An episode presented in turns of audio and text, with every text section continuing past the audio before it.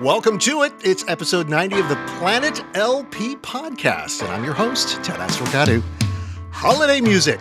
We are drenched in it. From a little bit before Thanksgiving to New Year's Day, it seems radio stations figured out that, well, people love holiday music so much, they often switch formats to all holiday music for, you know, November and December. Streaming services have curated playlists so you can fa la la to your heart's desire, TV channels spiking a lot of holiday themed programming.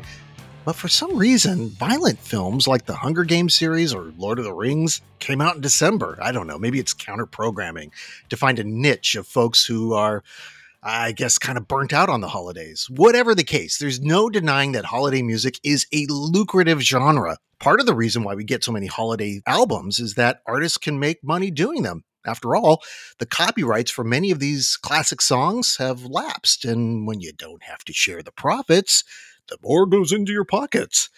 I don't want to be all crass and, you know, harsh ones vibe. Rather, I want this episode to be full of good cheer, even if a few punches are thrown. That's why I've invited a couple of my friends who genuinely love or are fascinated by Christmas and or holiday music. They are Jeff Giles and Jason Hare, the founders of Popdose.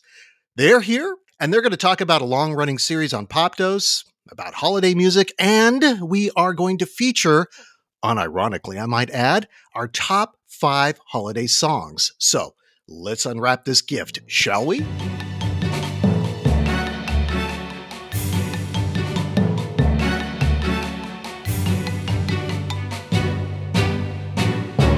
So professional. Thank you.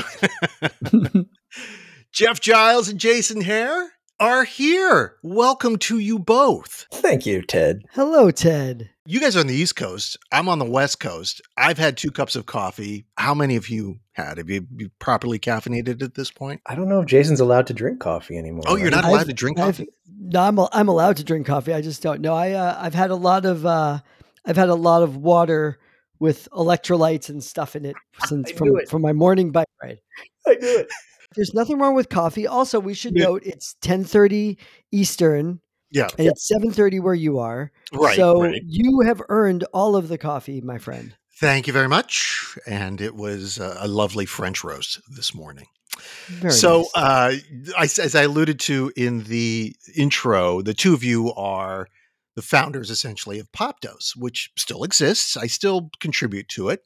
Thank you. And every month we have Keith Creighton on, who writes for Popdose. In fact, he just he just put a, a massive year end, which he does every year, but a massive year end top 50, I believe it was, of his of his favorite albums for the year. This guy collects an amazing amount of music. And in physical form too. But yeah, you guys started Popdose. And this was back in 2008 when this went on on the internet and it still exists. And That's- so let's talk a little bit about that. What what was the genesis behind starting this site? Jeff, why don't you take the lead and then Jason can jump in and tell you you're wrong. You're absolutely Uh, I will say up front, Popdose was one of several boondoggles that I have convinced Jason to join me in. I had a site. It acquired a, a mild renown during the blogosphere era called Jefito Blog. And uh, Jason and I met when that was going on. Hilarious twist of fate. The company that I was using as a host did not pay its bills, went belly up.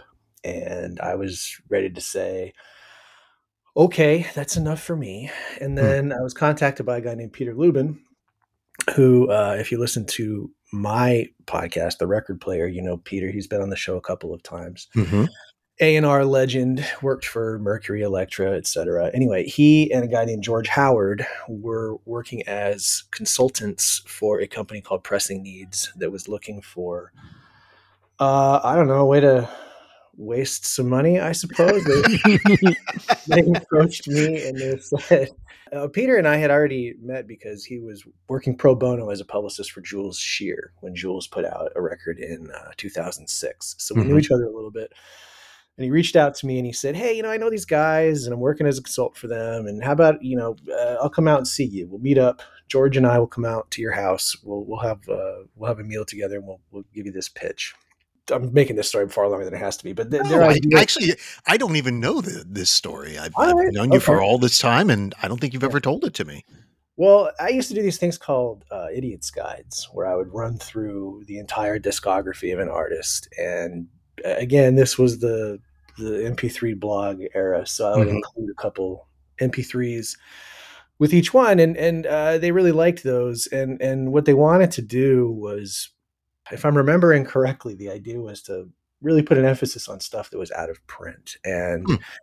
to offer readers on demand discs of these idiots guides and they would take the money generated from the sales of these discs put it in escrow and i think just kind of wait to be sued uh, by rights holders i was never really 100% clear on where the whole thing was supposed to lead but interesting, offering- interesting scheme. Yeah. Yes. They were offering hosting and they wanted me to start up my site again. And I said, well, what if I round up a bunch of writers that I think are really great? And they said, fine, have at it. So I think I started with Jason.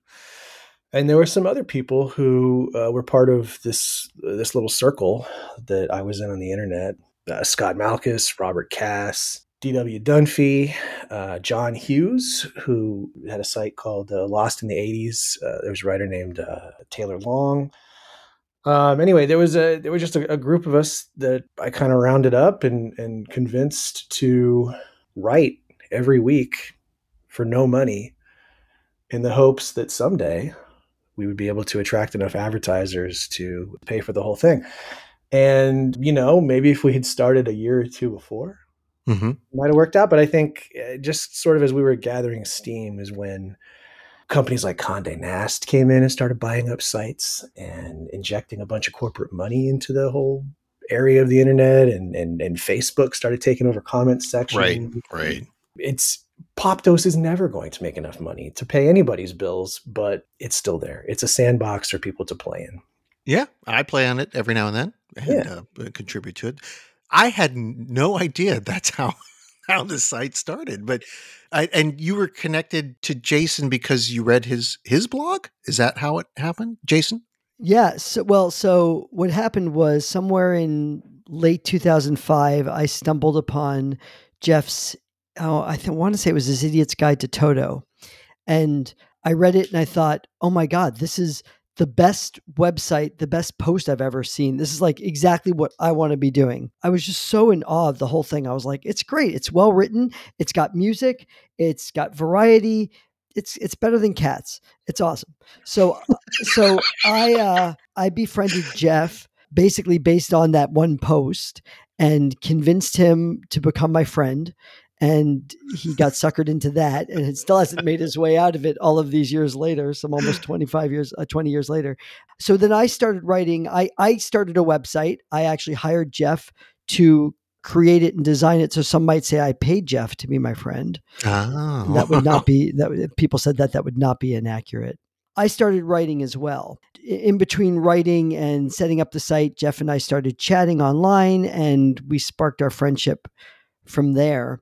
And Jeff, from the very beginning, was the perfect foil for all of my escapades and the biggest cheerleader I could possibly have. So I would just out of nowhere just muse on an idea. Oh, it'd be funny if wouldn't it be funny if I wrote this or whatever? And Jeff would be like, "Absolutely, you should do that. You should stop what you're doing, stop working, stop doing anything and just do that right now. That's the best idea in the world." Just the consummate cheerleader.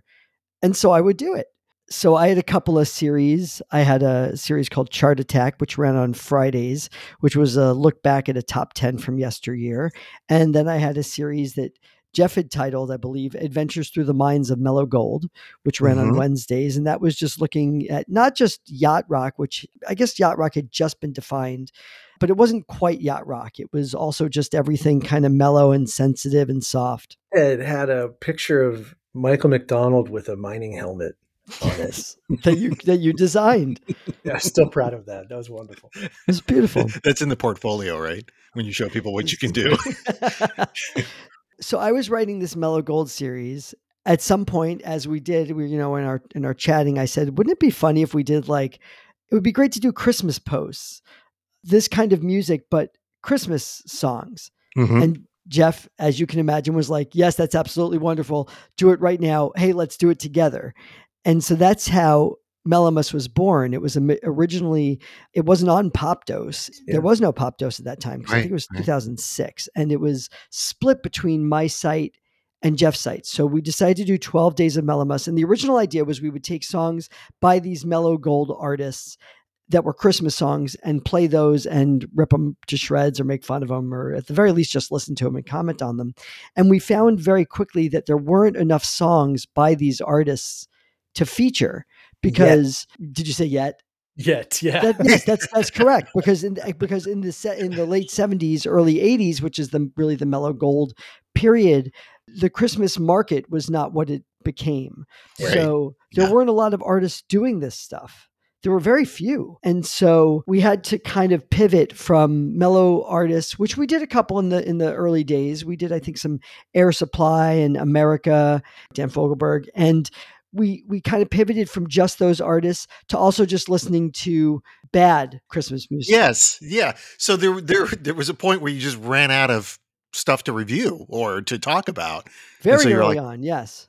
Jason really took a hard shift toward wanting to cover like outsider artists almost. It was a while before we got there. It was probably in like the third or fourth year where we started getting into some really weird people. Because the first year, I'm looking at the list of it now, right? The first year was 12 days in 2006. It was Christopher Cross, Air Supply, Peter Cetera, Stephen Bishop, Glenn Medeiros, America, Dan Fogelberg, Andrew Gold, America, Jim Croce, REO Speedwagon, and Starland Vocal Band, my favorite. So it was all of those artists of kind of that era, and right. then we we we just wound up having to expand. I think because we ran out of stuff. Right away, we went from twelve to twenty five. Right? It wasn't we year did, two. Yes, the, yes. Year two, we started with twenty five, and we continued that up until we uh, ended the series. Because if you're going to torture yourself, why not just pile on, right? Well, it was Instead like doing 12 days of Christmas, it's 25. Well, it was like I think it was like everything else.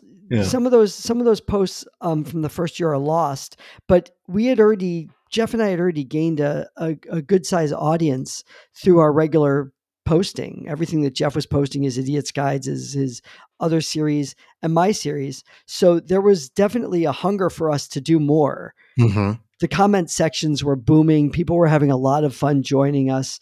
They were sending us songs. Uh, yeah. So so yeah, so we were immediately like, this is this is good and this is fun and people enjoy it. Let's just let's double it, and that's what we did. Yeah. One of my favorite posts that you did, Jason, on your well, your blog no longer exists. I tried to click over a while back, and it's it's gone, folks. You can't yeah, get it anymore. I have no idea what happened to it. oh wow! I just I did it on purpose. What? I thought you did that intentionally. You don't know what no, happened? No, I, I literally just haven't had the wherewithal to figure out why my site is down or what's oh. going on with it. I would like to figure it out. Yeah, because there's I, a lot of good stuff on there. Yeah, I'll have to I'll have to get back to it at some point. But but I'm the, sorry. The one I was gonna the highlight was when you did a video of yourself listening to Lou Reed's Metal Machine music because yes. Jeff asked you to do it. another, like, another. I thought that was the funniest thing. I just would watch that every now and then. I thought, look, this is pretty funny. well, thank you. Yes, Jeff and I had another series called Earmageddon. Yeah, where which started by Jeff. Correct me if I'm wrong, but I believe this started with you sending me. Did you send me Paris Hilton? I think it was the other way around. I, I sent you Paris Hilton. Okay, you son of a bitch. I started this. I think so. Yeah, it's possible. You yeah, you sent me Paris Hilton, and I was so upset that I, in retaliation, I think was I think Metal Machine Music was the the retaliation for Paris Hilton. And for folks that don't know this album, describe it. what is it? Describe Metal Machine Music. Yes, if it's actually music. it's it's uh it's it's an entire album of torture is what it is. It's just a lot of industrial sounds and was I guess avant-garde for its time or whatever, but I found it quite painful to listen to. Jeff, do you have anything to say about just that? I think music? it was it was a contract fulfillment thing. I think he owed the label one more record, and he was like, "You want one more album? Fine, fuck you. Here it is." and there's no music on it. It's just sounds, right? It's just sort of harsh sound. People who will hold it up as some kind of you know work of art or whatever. But it's, really a middle finger, right? It's a middle finger to the record company. Yes. Felt like a middle finger when Jeff sent it to me. I'm sure it was. I think Jeff would probably say, "Hey, man, you started it." I sent him so many CDs over the years. He reminded me recently. I was watching the uh, the Milli Vanilli documentary. He the excellent, Milli Yeah. Vanilli documentary. Yeah, quite good. And he reminded me that he that I sent him the Milli Vanilli remix album at some point. point, and he there's a video of him trying to give it to somebody in a toll booth, and uh, and them declining. That's right. I was on my way to meet you in person for the first time, and I tried to foist it upon. I had I had E-ZPass, so I could have gone through the toll booth without stopping, but I went through the cash lane so I could say to this guy, I said, "I have E-ZPass, but would, would you be interested in the CD of Milli Vanilli remixes?" he was like, "No." Very flat. No, yeah, it was great. so when did you two realize you were such fans of Christmas and holiday music? I mean, I've known Jeff since I think it was 2002 when we met. A few years later, you started sending me in the mail CDs of curated holiday music. Yeah, And some of it was funny. Yeah. And some of it was touching. I would get this gift every, you know, in, in December. And I thought it was, and I still have those discs. So I sometimes just play them as well. And it was a nice thing to have. And it was, uh, uh, you know, thought, wow, ooh, I'm on the list. I get, I'm on the friends list now. But both of you are fans of this, of this genre, if you will. Well, How did you? Jason remains a fan. I Yeah. Uh, that was largely beaten out of me by ten years of Mellowmas, but okay, so Jason, you just you just love holiday music? Is that what it is? Well, it's funny because you know I was a casual fan of holiday music. I had mm-hmm. maybe two or three CDs worth, a couple of records. My holiday music collection didn't expand until the first time I met Jeff in person, and it was it was that trip where I threw the Milli Vanilli CD at him out the window when I got to his house. But he gave me a thumb drive, probably of all the same stuff that you've received from him, Ted. Mhm. And that was where it kind of started for me.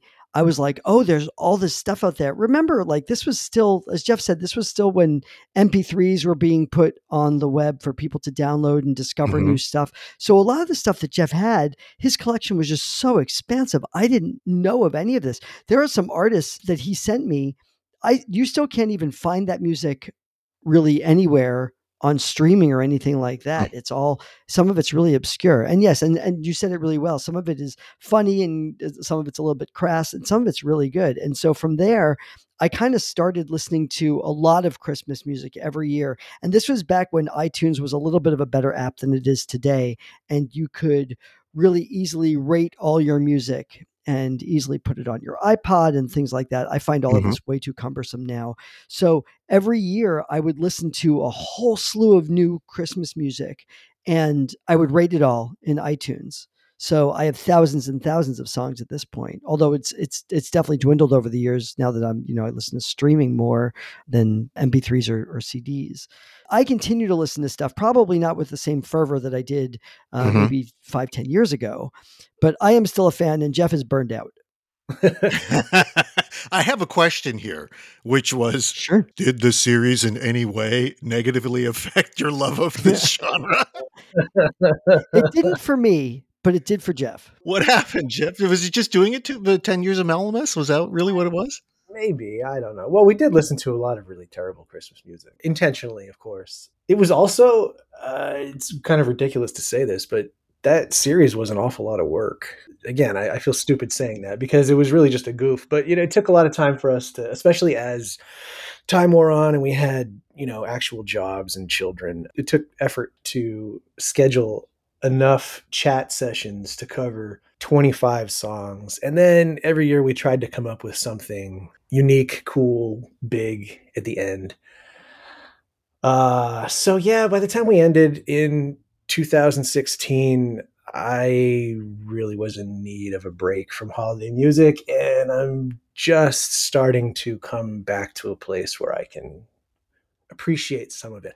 I'm still not going to listen to like the Cher Christmas album, but there are things that that I can actively enjoy now. When the series came to an end, you just felt like, okay, this is this is just too much work, or is it just like I, I don't feel I don't feel much joy in, I in think there doing was a this anymore? of things. It was Yeah. we had done it for ten years, which we thought was you know pretty good.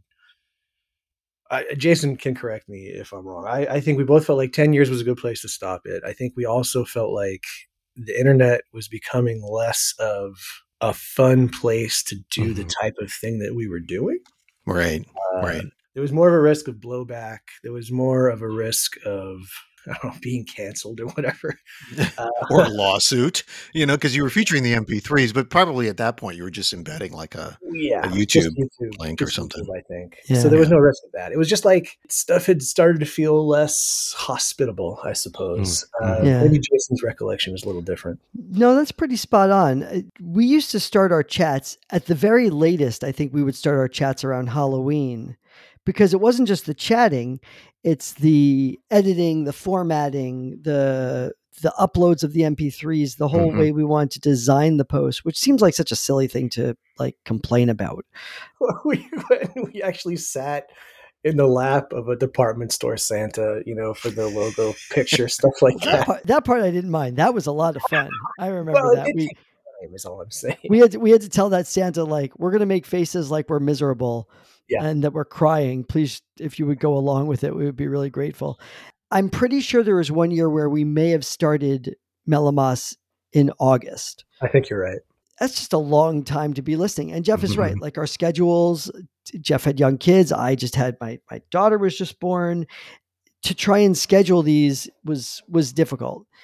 And he's he's right on the other part as well. I can think of an example, right? Shelley Duvall released a Christmas album Oh yeah. or she had some Christmas stuff.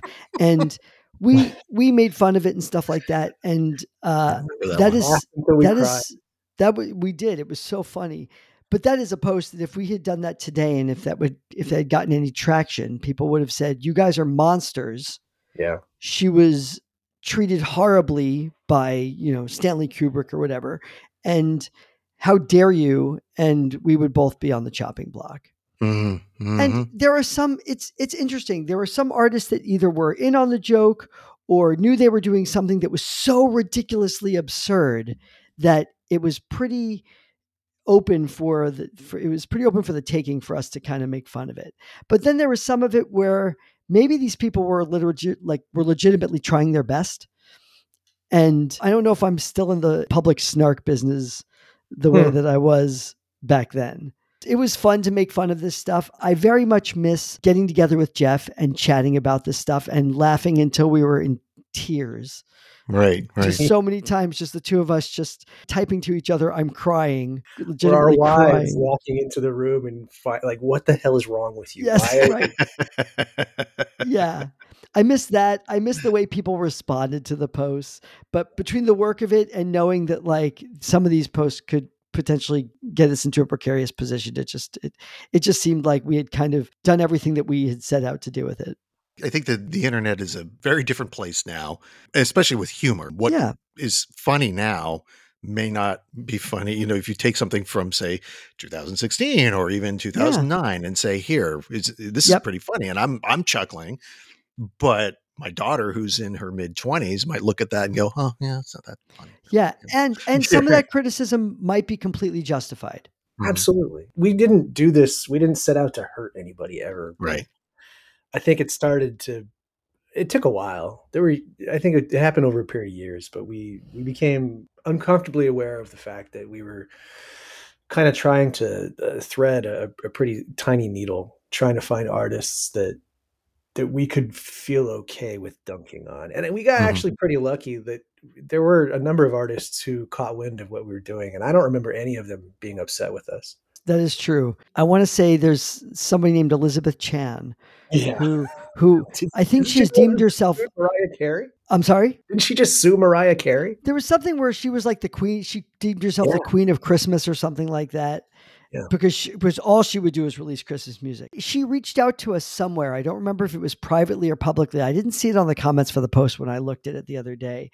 But she responded to us making fun of her, and she was a really good sport about it. Yeah. And when people are good sports about it, it just makes me admire them so much. Jeannie Francis's brothers said something nice to us. And then, of course, there was Alan O'Day. Who, Yeah. Alan O'Day. The late Alan O'Day. Rest in power, Alan. Yes. So can we talk about can we talk about Alan O'Day for a quick second, if that's okay, Ted? yeah, yeah, absolutely. I was going to mention another artist, but let's talk about Alan for a minute. I had covered Undercover Angel on Adventures Through the Minds of Mellow Gold. Undercover Angel is a banger of a song. I Love it. I will never turn that song off if it's on. And number was, one song, man. It was It- the number one song right. in 77. Yeah. I legit think it's a great song. I'm being totally honest, not ironic.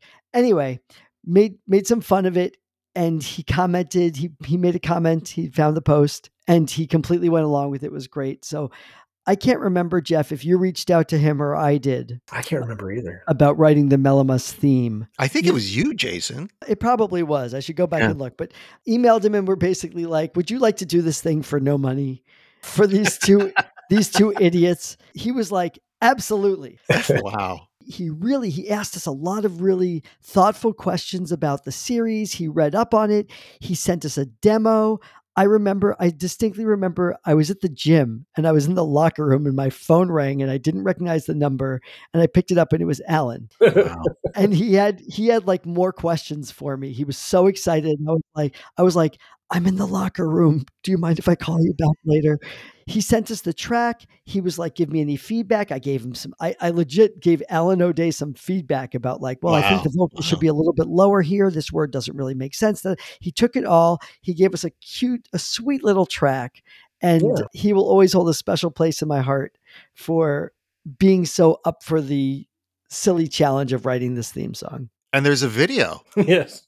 That There's a video right. which which you came up with the concept. I did the editing on it. You But, absolutely uh, did. You were a what Mellowmas contributor in a number of ways, Ted. Yeah. I Didn't we format you with like a 20 minute version of Wonderful Christmas Time or something like that? Uh yeah, because you wanted to torture it Jeff was Rabel. Jeff Averill. Yes. He hates the song Wonderful Christmas Time by Paul McCartney. All my direction was in an email was from you, Jeff, was is there a way that you can make this uh, torturous? I said, okay, I'm on it. And I, I made like an eight minute version. And I, I tried to find every version I could find of that song, not just the Paul McCartney one, but all the covers. And it was torturous. And you gave it to Jeff. And he was and, and his reactions were pretty good. I mean, he was going sort of time stamped and Yes. talking about each each section. But wasn't that- there that also a a song that you were involved with that included Yep. like Bee Gees and Stevie Nicks and goats? Oh, something? and right, and goats goats, and Bleeding. Yes, I was just going to bring that up. I think that was you, Jason. You said, "Is there something you can do with this?" Yes, we created a track called Silent Hellish Night. Yeah. and I thought, I thought, okay, so it's Stevie Nicks. She does have a warbly voice, a little goatish. And dear listeners, as we talk about this, I'm going to embed this on the Planet LP uh, website. I'm going to find the uh, the songs and make sure that they're you can listen to them as well. So that'll that'll be a little little bonus track, as it were. Wait, we talked about Alan. We talked about your contributions. We cannot go further without mentioning Terje. Who, uh, Yes, yes, or or or as it goes sometimes by Ted Mountain. yes. Ted- is- isn't it Ted Mountainay? Isn't there an accent? Is it Mountain I thought it was Mountain, but anyway, Mountain A. But No, whatever it is, I'm a fan. Yes. Yes, he's so talented and such a sweetheart. And he, I can't remember, Jason, why we decided to do another Mellowmas theme. Was it because Alan died? I don't remember. There's a second Mellowmas theme, and it's Yes. wonderful. And it's it's uh it was it's Terje. So yeah, if you're It gonna, sounds like a David Foster version it's- of the Mellowmas does. theme. it's yes. so good. The lyrics are about the two of you and and the series. I have a little bit of the chorus, and again, this will all be embedded in the post. But let me just play a little bit of it. Christmas tunes will never Made a promise to myself this year that I wouldn't give in.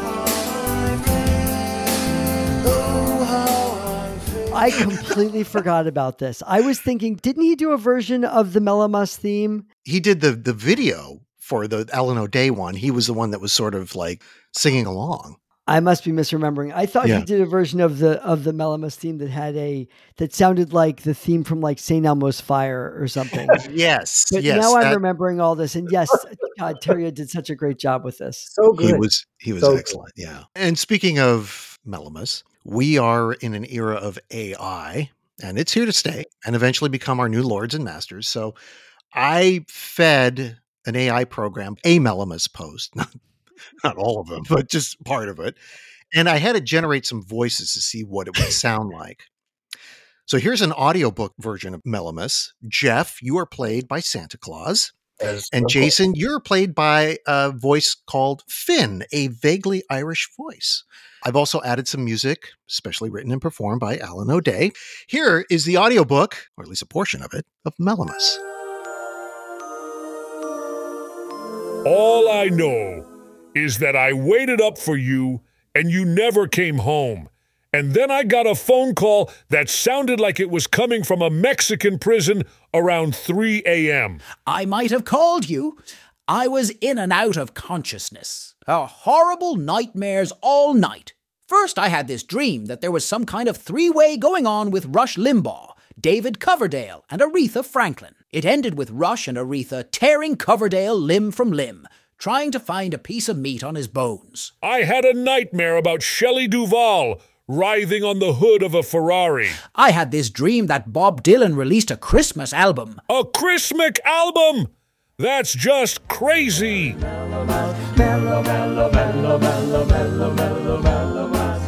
I've had more pleasant sounds coming from my bathroom after a triple espresso and bran muffin. Oh my god. Why would you do this? Why did I do it? Because I got to do the audiobook at some point, right? Oh, oh man. I love the Santa voice.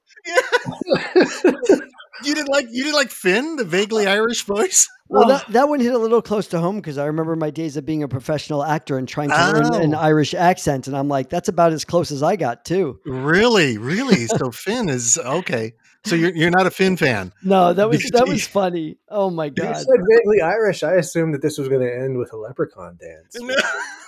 Recurring Mellowmas theme for years and years and years. Triple espresso and a bran muffin. oh my god! I just thought, uh, you know, when I fed it into the, the AI thing, it says, "Well, choose your voices," and they said, "Oh, and because it's Christmas season, you can choose Santa." And I said, "There you go." Perfect. That's great. if you couldn't tell, folks, uh, Mellowmas is a bit like. If you ever watched Mystery Science Theater 3000 back in the day, it's Yes. a bit like that. It's Yes, sort of a- like Absolutely. Yes. Sitting in the in the audience, you got two snarky guys reacting to this music. Some of it it's pap, some of it's sappy. hmm As you listen to the, the Mellowmas uh, Alan O'Day version, and again, I keep saying it's going to be embedded in the post, and so you can you can listen to it to your heart's desire. Some of it's pap, some of it's crappy. Makes you feel like a sap, cause you're so damn happy. Songs so corny they would clear the room. Till you're wishing that the holidays were over soon. That's Mellowmas. If you don't play the game, then you're not patriotic. Mellowmas. You're so full of cheer that you feel. Pivot now into the second segment. Maybe we'll be unironic about this part. Jason, Jeff, and yours truly, we're going to feature our top five holiday songs, and we'll sort of go around the table. We'll we'll start with Jeff, and then Jason, and then I'll come around, and we'll just go from five to to one. So, Jeff, let's start with your number five. Before I do that, I want to see Oh, if I can. I, I just want to see if I could guess one of Jeff's top five, and if he could guess one of my top five. Oh boy. Wow. Yeah. I don't know if I don't know if I can guess yours. I'm sure you can guess mine. Is one of yours not a Christmas song? Yeah. Is one of yours a Hanukkah song? Yes. Is one of yours Rock of Ages by Marc Cohn? Absolutely. Good job. You two are brothers from other mothers, aren't you? You really, I know this. I know this Yeah. song very well. you do. Is one of yours Christmas in Fallujah by Billy Joel?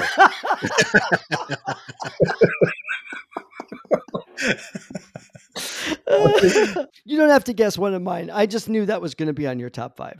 I know you Yeah. well enough to know that would be on your top five. Yeah, yeah, yeah, absolutely. We might as well stick that at five. I had to dig real deep to make a list of five, and I and I didn't rank them. But yes, I do love the Marc Cohn version of Rock of Ages. It's on a, I think it's called Festival of Lights, a compilation record that was put out by Six Degrees, a label that I'm not even sure whether or not they're still around. They existed in, for a minute toward the late 90s, and I think they had an emphasis on, I guess, what you call world music. Mhm. One of very few uh, Hanukkah music compilations, and I think Mark does just a, a lovely job of covering this song. I'm not sure Jason loves it as much as I do. I, I gave it to him and I expected him to be bowled over. I, I'm not sure that he was. Yeah, I- it wasn't really super my thing, but I respect that you chose it and that I knew you would choose it. yes. Marc Cohn, Rock of Ages. Yeah. Why do you like the song so much? partly because uh, it's a little bit of a break from the what can be the overwhelming monotony of sleigh bells and kids singing during the holiday music season. But also, you know, it's just a really quiet, reflective song. I- I, I tend, I think, to gravitate toward that more and more when I'm listening to holiday music as I get older and closer to death. Yeah, yeah. My list uh, has that uh, kind of theme too. So, so Jason, do you can you brighten things up a little bit? Uh, sure. Let me pick it. Let me let me see if I can pick a song that's a little bit brighter on my list. So I didn't I didn't rank them either, but I do have okay. and and I will say with a caveat that my my top five probably rotate a little bit, but the ones that I came up with for today, I will say that "Shake Hands with Santa Claus" by Louis Prima is a favorite of mine. I just love the I love the old classic sound of it. I love how Louis Prima laughs at himself during the song. I think it's the only song that mentions scungil in the lyrics. It's what is that? Italian food? It's a squid. Uh, I thought that was Squid. gabagool. That is also Italian food, but not mentioned in the song. And it's just a, it's got horns. It's a it's a nice classic song. It's in and out quick. So that's one of mine. It's hard to go wrong with Louis Prima. That's a solid Right. pick. Yeah. I, now I want to. Thank you. Well, I'm gonna start with uh, with a song that's so schmaltzy, so overplayed. The two of you are gonna roll your eyes, but I like it because it reminds me of my childhood. It's the Andy Williams song, "Most Wonderful Time of the Year." This was featured in a 1962 television show of the same name. But I was a little kid, and we got this album, and it was called "Christmas with Andy Williams and the Williams Brothers." It came out like in '71, so I was about six years old at that point. And we used to play this. And for some reason, my brother, who's two years older than I, we would just sort of look at the album cover like most kids do and, and listen to the songs. And then we noticed that the, the brothers kind of look like Andy Williams. And we're like, oh, there's the old Andy Williams. And then there's, you know, the younger one kind of looks like Andy. And, but for some reason, it imprinted on my mind from an early age that this was a song that made me feel good for some reason. It's schmaltzy, it's overplayed, like I said, but I still love it for some reason. And when it comes on, I don't turn it off. You're encapsulating the appeal of Yeah. Christmas music for, everybody, right? It takes you back to a time that made you happy. Uh, Now I feel bad too because Jason, didn't we cover an Andy Williams song at one point? We did, and didn't we Photoshop the cover to make his eyes look like they were the devil? what I remember, the album cover is We- fairly terrifying on its own. But We covered kinda- "Sweet Little Jesus Boy." Yes. Ted, I will not roll my eyes at your pick for two a few reasons. One, it was on my list, so I am replacing it with something else. okay. So I love that. Did you say why? Oh, I said on the fly. That's how Oh. good you. Wow. Oh, okay. I thought you said why. I was like, why are you giving me shit, but you didn't give Ted shit? Um, why? Because I can. That's why. I love that Right. song. I think it is full of joy. I also will never turn it off. And the third thing I will say about it is that I am not allowed to play Christmas music in my house until after Thanksgiving dinner is over. And the minute Thanksgiving dinner is over, this is the song that I always play to kick off nice. the season. Yeah. So I am behind you 100% on this. It's so upbeat. It You know, and how it's just, not it's like just it? the horns. It just it's a joyful entry to the holiday season. Definitely. All right, Jeff, you're up with your next pick. I'm trying to think of Christmas songs that, that make me that would still make me happy to hear. And given that I'm doing this with the two of you, I, I kind of feel like I have to pick more well-known ones first. No, you don't. You can pick Try- whatever you want. Get Yeah. you offer to pass and thwart you because I, unlike Jason, I don't know if I could you know replace something on the fly. So I'm gonna uh, I'll, I'll go with Donny Hathaway uh, this Christmas. Great choice. Thank you. Did I did I wreck this for anybody by picking that? No, that's not on my list. But uh, but, So but also one of my favorites. Yeah. I have too many favorites. Is the When thing. did that song come out? 1970. Did it really? Yeah. Huh. Think, For some reason, uh, I thought it came out in the 80s. I, I don't know why. I Oh, it just Great dead song, great vocal. when I first heard it, I think it was probably in the 80s. I mean, obviously, I only had a few Christmas albums, as you could tell. There was a there was a radio station called KKSF in San Francisco that used to play Yeah. sort of this uh, Well, they started with sort of new agey music and then they morphed into sort of smooth jazz, but they used to play that song a lot. And I thought it was a new song or a newer song. I said, I've never heard this before. So I thought I was I was associated with KKSF. So sorry. Was the, the sound of white wine. Yeah. Man, what a tagline. That, that'd be a great radio tagline, you know? KKSF. The sound of white wine. okay, uh, Jason. I'll do a more obscure one. I will go with a song called Darlin, parentheses, Christmas is Coming by Over the Rhine, uh, Oh, wow. which is a sweet little group that I first discovered mid 2000s. And the lead singer, I will botch the pronunciation of her last name. I know her first name is Karen, uh, but she just has the most gorgeous voice. It is just a very sweet, soft, hopeful Christmas song. You talked about melancholy Christmas songs. So many Christmas songs are melancholy. If you really Yeah, think about it, yeah. even the ones that sound happy, it's about I'm not with my loved one for Christmas or whatever. And this one, this one has a has an air of there's been despair and sadness, but Christmas is coming and things are going to look hopeful for a minute or two. And I just think it's the sweetest little song. I listen to it every year. Just love it. I don't know it, and I'm looking forward to hearing it. Great. Yeah. Well, you talked about melancholy. Uh, The one I'm going to pick is I don't even think it's really a Christmas song. It's River by Joni Mitchell. It's, it's a song about breaking up. But again, I'm not the kind of person that would listen to a lot of different Christmas music that came out of a certain lane, basically what was played either on the radio or what was uh, at home. Really, I think I started paying attention to this song because it was featured in an episode of the television series 30 something. I used to watch 30 something a lot and I thought, oh, that's a very melancholy song. And so I sought it out and I started listening to it. And anytime it comes on, I just, I don't know, I guess like we were talking about earlier, that it sometimes Christmas is puts you in a melancholy or reflective mood. And um, this, something about this song touches me in a melancholy way, I suppose. So It's a there it is. solid pick, but I cannot hear River at this point without remembering that awful Judy Collins song that we covered, uh, Jason. is like a cross between River and All I Want to Do Is Make Love to You by Heart. You remember that one? um, which one was that? oh, I cannot remember. It was dreadful. Hold on. Was it called The Blizzard? Yeah, I think so. While Jeff's looking for that, uh, Yeah. when you said that you heard it on 30 something, it's funny because I thought you were going to say that you had heard it. There was a cover of that, of River, on Ally McBeal by, Oh, by right. Robert Downey Jr. I used to play Robert Downey Jr.'s version for people without telling them who Mhm. the artist was and have them guess. And nobody ever got it right. People were like, that is a great vocal. Who is that? I was like, it's Robert Downey Jr.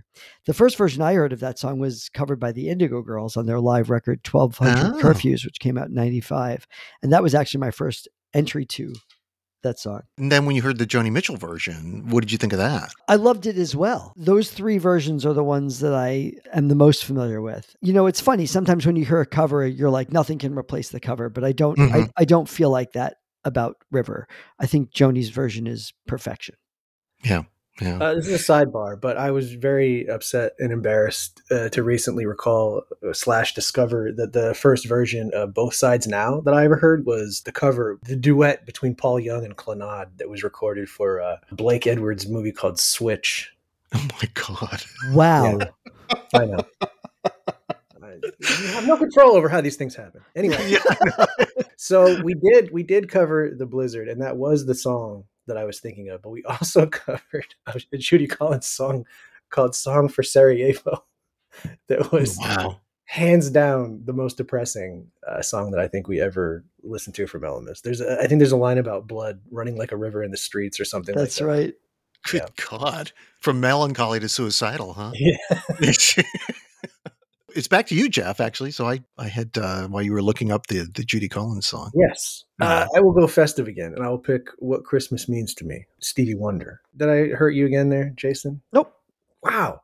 Uh, No Stevie. your- I'm I'm really surprised. No Stevie on your list. Too many songs to choose from. So when you hear that song, you, is it just put you in a good mood? Yeah, absolutely. I think uh, that whole vein of Motown-ish holiday music from that era is hard to deny. I used to play that a lot on the radio. So I kind of got, You got tired of it? I got tired of it. Um, Let me do a sidebar here because uh, folks know if they've listened to the podcast long enough to know that I, I made my a part of my career in radio and I worked at a station, still exists, called KKIQ. It's, it's licensed for the city of Livermore, California. The studios are in Pleasanton, which is next door. The program director never changed the holiday music. It was the same artists every year. And a lot of the Motown stuff was played, but also things like Grandma Got Run Over by a Reindeer. If you want to talk about Dr. Elmo, we can talk about Dr. Elmo. So you were like, it was like you were working at Walgreens or something every day. Oh my God. So one day we were doing a staff meeting and I said, Hey, can I put in a request? Because we're, we're coming up on the holidays here. Here's my request. Kill me. And uh, program says, "So what, what do you? What, what's the request?" I said, "Can we please, for the love of God, change the holiday music?" I said, "If I hear Bruce Springsteen singing Santa Claus is coming to town again, I think I'm going to chuck myself out the window. We're at the fifth floor." And he's all like, "Well, you know what, Ted? Just because you hate that music, I'm going to up the rotation on some of these songs." and he did. That is a villain. Yes, yes. So that's why it's hard for me to listen to some of these Christmas songs when they come on the. I was just like, oh my god, the Stevie Wonder song is great. We didn't play that one to death, but we played a lot of others from the Motown selection, and it was just oh god. As as one of my good friends who, when I started out in the radio business, said, he said, "Well, I used to go by the name Ted E on the radio. I didn't make up the name, but it was another program director." So my friend was from Texas. He would say, well, you know, Teddy, here's what you got to do. When you play songs that you really hate, you just got to smile a little more on the mic and really sell that turd, okay? So, so yes, if you hear old air checks, no one will. But if you ever heard an old air check of me back announcing or front announcing a song that I can't stand, you can hear the smile in my voice. So Mm. it's all acting. Yes, it's all acting. Yeah. I think we're up with Jason. You're did you did Jeff Jeff Yep, no, I'm up. And, you're up. Jason, and Jason's going to pick the new John Bon Jovi Christmas song. I absolutely am not. When I heard that, I at first did not realize it was John Bon Jovi because his voice has gone through some stuff. That's a Um, polite way of saying he's lost his voice. I'm gonna I'm gonna go with Christmas in Hollis. I was really? I was looking through well, you know, I was looking through one of my Christmas playlists on iTunes and I was like, what songs are up there for the most times I've played them? And Mhm. this is this is a little bit of a cheat because part of the reason I played this song so much is because when I used to have a cover band in New York City called Acoustic 80s, we would do this song. I would have to learn the entire rap for it. Not something I'm sure I, I, I'm positive I could get away with anymore doing, but I love this song. I, th- I think it's a lot of fun. I think it's like the first rap Christmas song I was aware of. Now I've got more in my catalog, Kurtis Blow and stuff like that. I have a soft spot in my heart for those first two very special Christmas records Absolutely. that came out. Yeah. I was going to say that's where that's where I heard it. It was um Yeah. there was yeah, a very what's it called a very special very special Christmas. Christmas, yeah. Yep. So it was it was kind of the the first of those, you know, they they sort of refreshed. Let's have rock and hip hop and pop people do yeah. Christmas music. So we'll contemporary compilation, absolutely. So they got Run absolutely. DMC to do this, yeah. They Or- did, or yeah. just- and it was all yeah. it was uh, Jimmy Iovine's pet project with the benefit going to the Special Olympics. I've listened to both of those records. I used to work in a toy store when I was in high school, and we used to play those two CDs kind of on rotation, just back to back. And so a lot of those songs I have a just a fond spot in my heart for. And I love Christmas in Hollis. It was a fun song to perform uh, in an era where a, a white guy could still probably perform it. It's a fun song. You probably read it, Jason. I believe there's an oral history of the making of that song somewhere on the internet. Is there? I'll have to look it up. I'm going to go back to my television age where I was a, a kid. It's the Peace on Earth Little Drummer Boy, Bing Crosby and David Bowie. Oh, I love So- that. What's not to like, right? My understanding is that Bowie didn't want to do this song, and then they said, you know, you should probably just go on there and, and, and do the, do the damn song, or whatever. But uh, yeah, it's very treacly.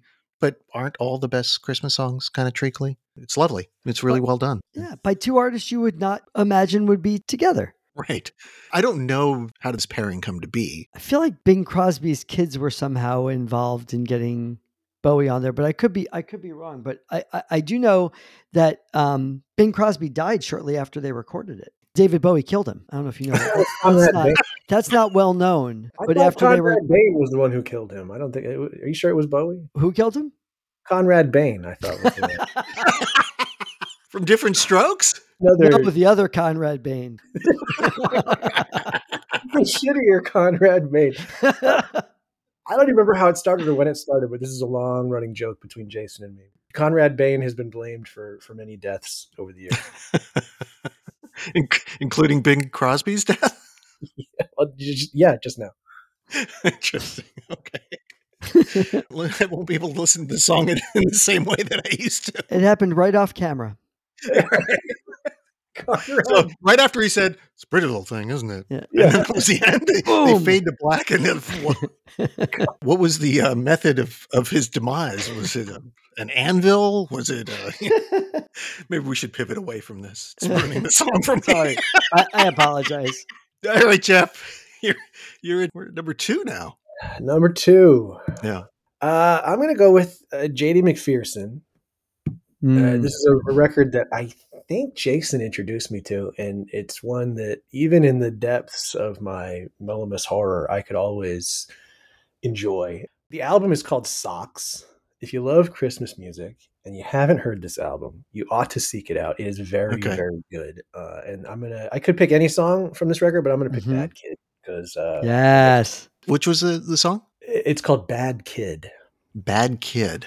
All right. Yeah. I had a feeling you were going to pick a song from this record. So did you avoid it on I purpose? then? did. I did. And I would have gone with all the gifts I need, but any of these songs, as you said, could work. I, I've put it out there before that I think the Socks record is the best album of original Christmas music that's been released in a very long time. Absolutely. When did it come out? Maybe five years? And it's S S O C K S. Yes, because Yeah. one of the songs is about him being a kid and being really excited for Christmas, and he gets a pair of socks oh. for Christmas. Socks came out in 2018. Great Six- album. I think you're going to love it. Okay. All right. And now Jason. I'm going to go with the version of Have Yourself a Merry Little Christmas by John Denver and the Muppets. Uh-huh. I grew up The most Jason pick of all Jason Uh, picks. I figured if you had to make a guess, that's where you would go, Jeff. But um, yeah. I grew up listening to this record, uh, John Denver and the Muppets of Christmas together, every year when we decorated the tree. hmm So I have a very soft spot in my heart for every single song on this record, every single year, and that that tradition continues to this day. Last night, my my family, my kids, my wife, and I decorated the tree, and we listened to this album as we did so. And this is a very simple, plaintive version. John Denver and Jim Henson as Ralph the dog, and it's just piano. And I learned it on piano, and I play it every year. It's my favorite Christmas song to play on piano. I will play it slow. I will play it as a little jazzy kind of jaunt, but the original just very sweet and quiet, and I love it.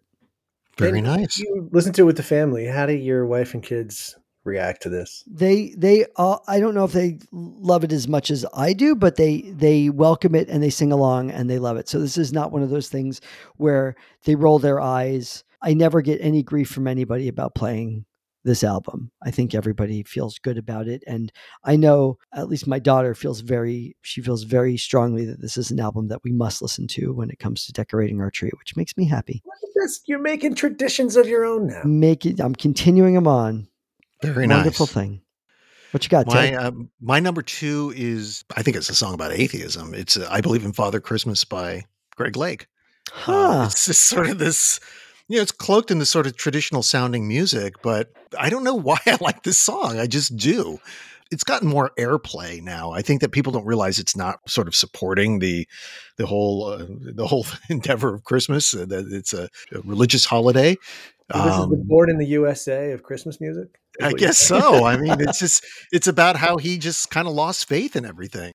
I don't know. I think at the end it's sort of bleak. Listening to a lot of Emerson, Lake, and Palmer will do it to you. yeah, I suppose so. But yeah, but this a lot of people thought it was Emerson, Lake, and Palmer, but it's it's actually just Greg Lake. So yeah, I believe in Father Christmas. So, Nice. Jeff, we're at the the last pick of yours. The last thing on my list is uh, Love Came Down at Christmas by Shawn Colvin. I cannot remember. I think this album came out in 98, I want to say, and I can't remember the exact title. It's it's like a combination of uh, I think the album artwork is like uh, styled after Winnie the Pooh, uh, you know, those old uh, A. A. Milne books. Uh, so it's it's it's meant to evoke uh, sort of a bygone era. And this is a very soft, quiet, very lovely Christmas song that I think Hmm. Jason knows is, is one of my longtime favorites as well. I don't think I know this song actually. Really? Yeah, It I, had the to have been on the drive that I gave you. I think the only one that I have that you gave me was um in the bleak midwinter. I think they're on the same record, but maybe Huh. not. Huh. Yeah, I've just quickly looked up this album on Wiki. You were right; it came out in '98. Shawn Colvin, "Holiday Songs and Lullabies," There you and go. then it was it was re-released in 2005. When you said Shawn Colvin, that was one of the artists we used to play a lot on KKIQ. this song doesn't sound like Sunny came home. Don't worry. yeah, it's the only one we played, I think, by her. So yeah, when you said Shawn Colvin, I said, yeah, that's got to be the '90s, late '90s, Right. definitely. Jason, All right. I'm not saying this is the number one, but it's up there. Right. And I'm going with a hot take. Can anybody guess? Are you going to say it's Last Christmas? Nope. Nope. Oh, God. come on, That's I'm doing it. I'm doing it. I'm gonna say it. I'm gonna say it. I love this song because it is so polarizing. nobody is I feel like nobody is on the fence about this about this Yeah, song. that's a good point. Yeah. Nobody is on the It's hard fence about Wonderful. Christmas Time. Either people love it or hate it. And I have realized over the years that when this song comes on, well, I've never hated it, but when this song comes on, I never turn it off. I always enjoy listening to it. I love singing along to it. And uh, you talk about creating traditions or memories. Last year, when we went out to dinner on Christmas Eve, I remember it was there was a lot there were a lot of us in the car. It was my, my family, my parents, and my brother. And Wonderful Christmas Time, I think, just happened to be on the radio. And at least my family, at least me and, and my wife and my two kids, we all sang it together as we were driving home, just very joyfully. And I was so- like, for me, that's a memory where I was like, this is making me very, very happy. So I understand why people do not like the song, and I don't fault them for that.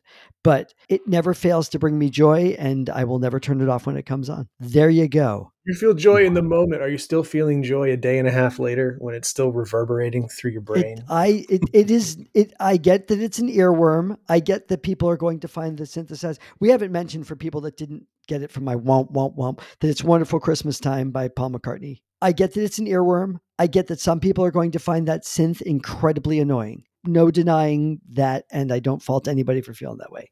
But I love it, and I'm not going to apologize for it. Okay, don't don't apologize. I just I thought that suddenly we had crossed into Mellowmas ter- territory with that pick because of what I did with the song and just Yeah. elongated it. Well, just uh, you know, Ted, I don't know if I felt this way about it back then. Really? Um, I feel like it's a song that has grown on me over time. I mean, I very easily could have taken one of that song or maybe one of the other ones off and put on like the J.D. McPherson song or something like that. But this is a song that just makes me happy.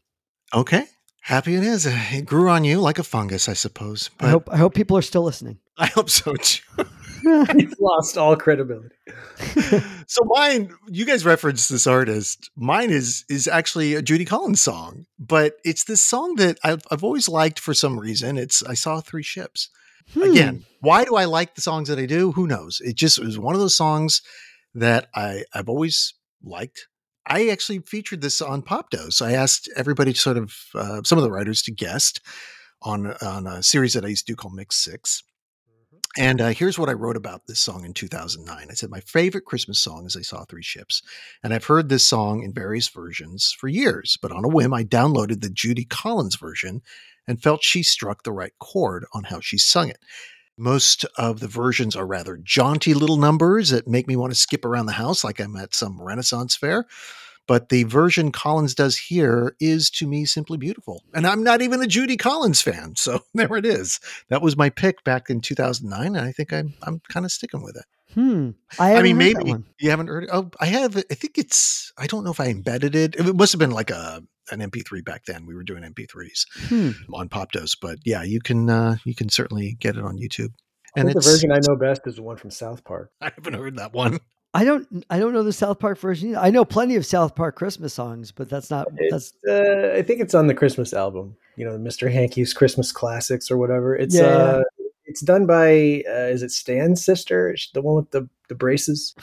I'll have I to- see. I see you dropped a YouTube Yes, link in the chat. Does, Yes, is, is that the song? It is. Enjoy. Okay. Okay. Thank you. I appreciate that. We've got plenty to do here as far as uh, this playlist that I'm going to be building. It's gonna it's gonna go beyond the 15 songs that we featured. I think there's going to be some others thrown in there just for good measure. Well, this was fun. This was I hope- great. I hope you guys had a good time. I did. You did. Yeah, I did And too. Of And I hope we could meet up in the space again to talk about music, maybe not holiday music, just music in general sometime in the future. Would you be game, gents? Of course. Of All right, course. well, thank you, Jason. Thank you, Jeff. I really appreciate you taking time on your Saturday to uh, hang out with me. And that's it. That's the episode. My thanks to Jason Hare and Jeff Giles. And my thanks to you for listening. Follow Planet LP on social media. We're, we're on threads, Instagram, Facebook, and YouTube. And you can connect with me via email at ted at planetlp.com. Happy holidays, everyone. The next episode is the big finish for the year. It's the top 10 albums of 2023 with Keith Creighton and yours truly. Until then, Merry Christmas, Happy Hanukkah, and Happy Holidays.